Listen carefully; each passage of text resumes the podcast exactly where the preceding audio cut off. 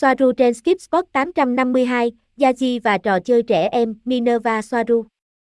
Ngày 2 tháng 1 năm 2023. Xin chào lần nữa. Tôi là Marie Soaru. Đây là video đầu tiên trong loạt video về cuộc sống hàng ngày trên phi thuyền Tây Dần. Chúng sẽ bao gồm những suy nghĩ, cuộc trò chuyện và giai thoại sẽ giúp tất cả các bạn hiểu thêm chúng tôi là ai. Mặc dù nhiều video sẽ được chia sẻ chỉ vì chúng tôi muốn đến gần bạn hơn, một số có thể mang thông điệp sâu sắc và xúc động và một số khác thậm chí có thể buồn cười.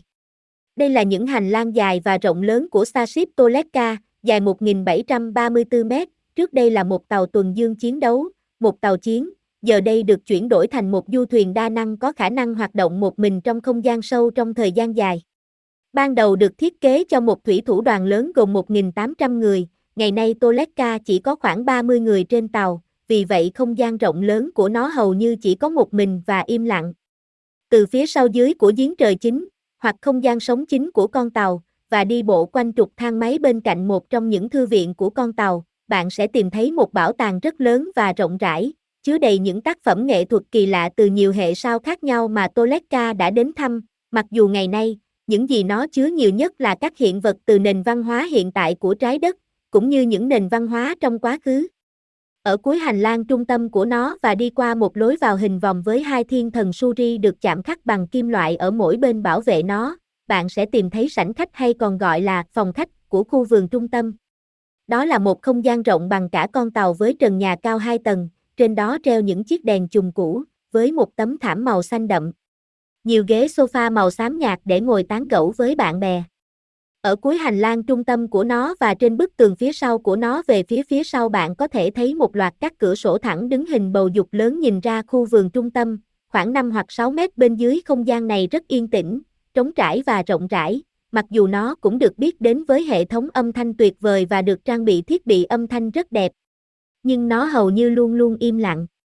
Vào một ngày cách đây nhiều tháng, có lẽ hơn một năm trước, cô bé Yaji, 9 tuổi, đang chơi ở đó một mình, đắm chìm trong những suy nghĩ và bối cảnh của mình, di chuyển và tạo hoạt ảnh cho hai con búp bê cao 3 in yêu thích của cô có tên là Jenny và Sophie, rõ ràng là bản thể thay thế của cô ấy. Cô ấy di chuyển chúng và nói to, như thể chúng nói chuyện với nhau, đặt chúng vào trong những ngôi nhà bằng bìa cứng và một con tàu vũ trụ bằng bìa cứng được chế tạo kỳ công và chi tiết mà cô ấy tự làm. Ở đó, cô ấy ở một mình và cách xa những người còn lại trong phi hành đoàn, đắm chìm trong trạng thái xuất thờ, đang chơi đùa, tạo ra tiếng động của phi thuyền bằng miệng, trong khi cô ấy khám phá những thế giới tưởng tượng kỳ lạ trong cái đầu nhỏ bé của mình. Yaji, mặc dù tên thật của cô ấy là Sophia Soaru, là một cô gái nhỏ nhắn, gầy gò và có vóc dáng thấp bé, chẳng bao lâu nữa, vào ngày 20 tháng 3 năm 2023, cô ấy sẽ tròn 11 tuổi. Cô ấy nhớ rất nhiều, rất chi tiết về các kiếp trước của mình, và rất chi tiết về cái tốt, cái xấu, điều tồi tệ. Chỉ có cô ấy biết có bao nhiêu kiếp, rõ ràng là hơn 12. Vì vậy, cô ấy chỉ nhớ gần như tất cả những gì cô ấy đã học được khi sống ở kiếp trước và tất cả kinh nghiệm mà cô ấy đã tích lũy được trong suốt những kiếp sống đó. Vì vậy, cô ấy là một linh hồn khôn ngoan, rất già. Cô ấy đã nhiều lần bày tỏ rằng việc nhớ lại quá nhiều gánh nặng cho cô ấy như thế nào, đặc biệt là về mặt cảm xúc, bởi vì cô ấy nhớ mọi thứ, kể cả những điều rất tồi tệ, chẳng hạn như cách cô ấy chết mỗi lần như thế nào. Cô ấy nhớ mình đã ở đâu, sống ở đâu, đã làm gì ở đó, tại sao cô ấy cười và tại sao cô ấy khóc.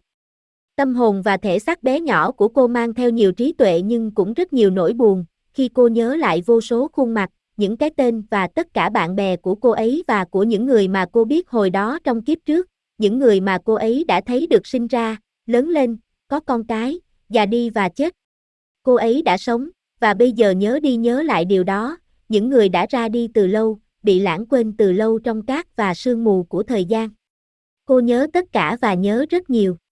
Gia Di đã bày tỏ gánh nặng khi nhớ rất nhiều rất nhiều gánh nặng mà cô ấy phải nhớ rất nhiều. Nó đè nặng lên tâm hồn cô.